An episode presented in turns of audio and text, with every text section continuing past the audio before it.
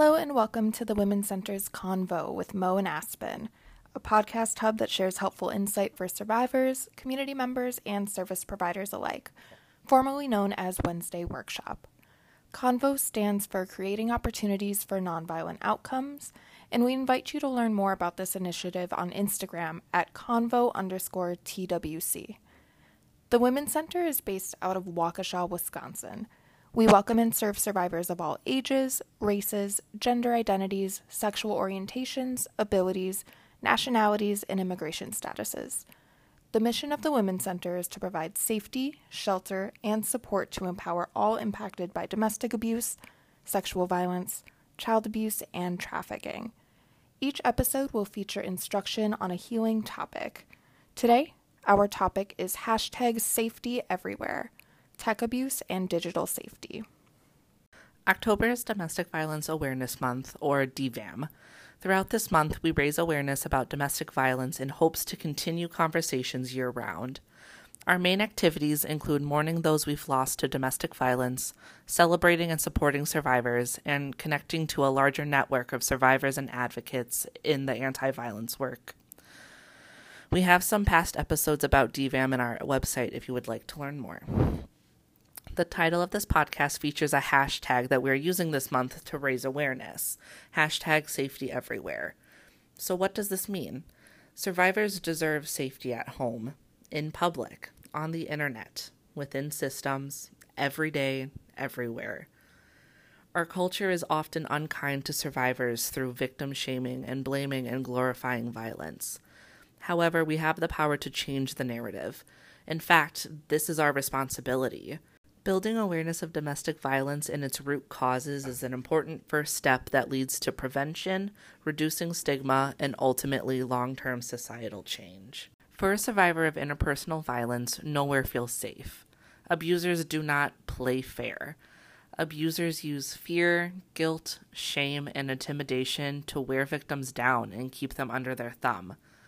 What we'll be talking about in this podcast is how abusers may use the internet and other technologies to stalk, spy, harass, blackmail, and otherwise hurt their partners. We will also share strategies for survivors and, frankly, everyone to take steps to safeguard their privacy and take their power back online. Tech safety is for everyone, and everyone, especially survivors, deserve safety. Think for a moment of how often you use the internet or other technologies in your day to day life.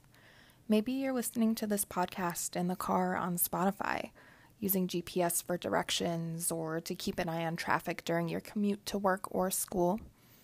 Perhaps when you arrive at your destination, you message a friend on Instagram to let them know you arrived to your destination safely and that you'd like to meet up later to catch up. When you get a break in your day, you might decide to take a walk and use your smartwatch to count your steps or track your heart rate. If you stumble upon an unfamiliar plant or a new landmark, you might Google it to get more information, send a picture to your friend, or even post a photo to your Snapchat story to share with others. When you get back from your walk, you get ready for a Zoom meeting with your peers, checking in with them first on your text group chat about today's agenda.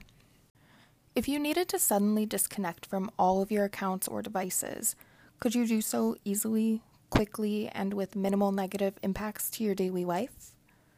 Traditionally, tech safety advice has often carried the expectation that the survivor of abuse must limit their own activity to, quote, truly be safe.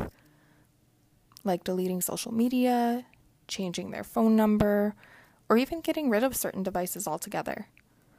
While there may be safety situations that call for stronger measures, we believe that this advice should not necessarily be the norm. This advice, when presented as a general blanket statement, is more of a band aid fix over a much larger issue. While some may be able to fully unplug from technology, it often is not fully feasible for many in our tech driven world and this can also make some survivors feel like they're the ones being punished or restricted for an abuser's harmful actions. Unfortunately, abusers often know this as well and may choose tactics that exclude a survivor from accessing the things they may want or need online, including work, a form of economic abuse, and isolating them from their social supports. For example, an abuser may use tracking devices like Apple AirTags, apps like Life360, or even spyware programs to stalk or keep tabs on someone. They may monitor internet history or social media accounts, demand passwords, create fake accounts to impersonate or harass a victim. They may post personal information, which is also called doxing, or even intimate photos, which is often known as revenge porn, without consent. This list is unfortunately not exhaustive, and if you have ever experienced these forms of abuse, there are resources and advocates to help you. Just like with any safety plan we talk about with a survivor, tech safety is not a one size fits all solution and needs to be personalized to specific needs. That said, there are usually certain aspects of tech safety that can be helpful for anyone online. Let's go back to that example that Mo shared. In that morning vignette, how much of your personal information was shared with others? There are some things that may immediately come to your mind that you had intentionally shared with others, like messaging your friend that you arrived to your destination and posting a picture of the plant you saw on your walk to your Snapchat story. What else might be shared? Sometimes certain apps intended to create connections and function as another form of social media will share what we're up to with others in ways that we might not always be aware of. For example, Spotify has a friend activity feature that allows users to see what their friends are currently listening to. If you're listening to this podcast on Spotify with this feature enabled, others can see this activity. Similarly, Google Maps has a feature called Timeline, where it will keep track of where you have been, when, and for how long you've been at a certain location. While this doesn't automatically share this information with others, it is available, along with your Google search history, to anyone who has access to your Google account, including your Gmail, YouTube, or Google Drive. Snapchat's map feature, however, will by default share your location and past location history with your friends. If an abuser has your account information, however, they may have access to even more information, like your Instagram messages, Zoom agendas, and sometimes even texts all of which may be used to harass, intimidate, accuse, threaten, or stalk you. A tech savvy abuser may be able to access all of those details about your day to cause harm. We don't share these things to make you feel fearful, but we want to have this discussion because it's important to know what is being shared at any given moment, especially if you have safety concerns about others tracking your whereabouts. Luckily, most of these apps have ways to disable features or privatize your accounts.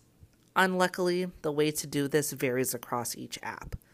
You can always search online to find privacy settings for a specific app or look at any gear icons or settings tabs within the apps you use. Information about how and why your information will be shared is also usually available within the terms and conditions when you create your account or within the privacy policy of an app's website.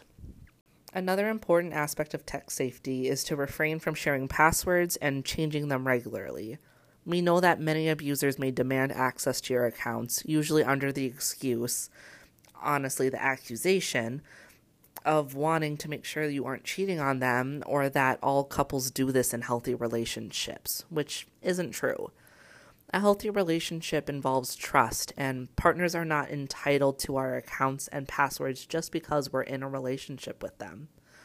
If someone has a problem with a boundary you've set to keep your information private, it is a them problem, not a you problem, and it is definitely a red flag. If you've already shared your account information with others, you can often log other devices out of your accounts and change passwords.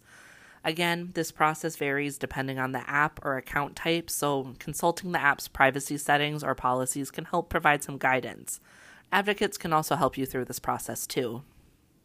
As much as we wish we could outline every single way to secure your accounts and protect your information against any sort of abuse or misuse, we'd rather not make you listen to a several hour long podcast. That said, we wanted to share some additional resources specific to helping survivors secure their information for an interactive app that can help answer privacy related questions, find safe resources, and secure your information.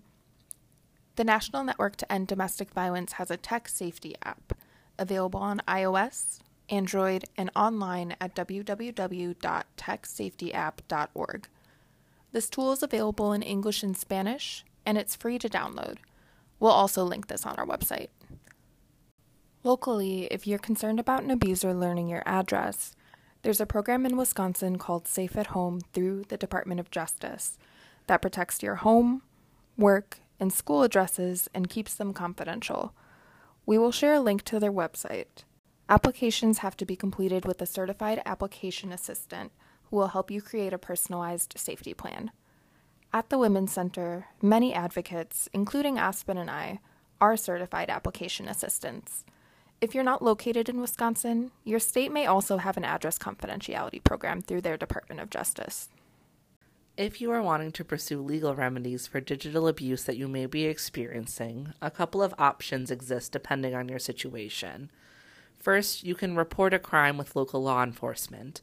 Many states, including Wisconsin, either have legislation that is directed towards text based crimes or have legislation in place that includes it. For example, stalking and harassment laws may include online or digital based harassment and stalking. Another option for survivors is to pursue a restraining order.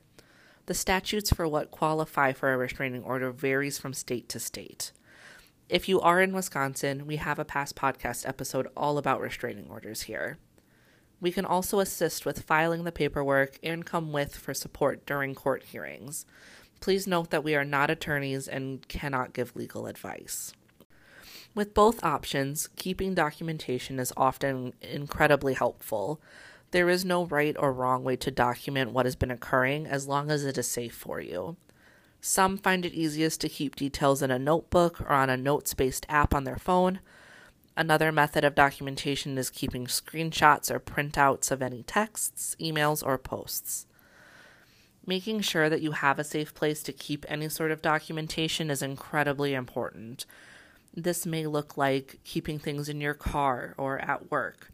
Maybe it's forwarding any pictures or messages you want to keep to a secure email or a safe support who can store it where an abuser can't access it. Again, if you have specific questions or need assistance with organizing a safe way to document and save things, an advocate can help come up with a plan and provide community resources for you. As always, thank you so much for tuning into this episode about tech abuse and digital safety. Stay tuned to our website for future episodes and feel free to take a look at our past episodes too. The Women's Center focuses our work in partnering with clients to overcome barriers and to gain a life free from violence. Our work is grounded in equity, upheld by inclusion, accountability, self reflection, and continual growth. We believe that it's important for survivors to feel seen and heard. We believe that Black Lives Matter because we cannot end violence without addressing the distinct injustices that Black and Indigenous people of color face. We know that all forms of oppression are ultimately connected, and when we center individuals most impacted, we're also supporting survivors who have faced any form of violence. While we're not experts in anti racism work, we aspire to be allies in this movement. We all have a responsibility to contribute to unlearning racism and intersecting forms of oppression that take place in our communities. If you would like to talk with an advocate about your own experience with abuse, please call our 24 hour hotline at 262 542 3828. Learn more about the Women's Center at www.twcwaukesha.org and find the resources mentioned on this episode by clicking Resources, then Podcasts on our website. If you're in the greater Milwaukee area, we also host an in person Wednesday workshop on the second and fourth Wednesdays of every month. That is by pre registration only, so please call the hotline and ask to speak with one of us for more information. Thank you so much for listening and be well.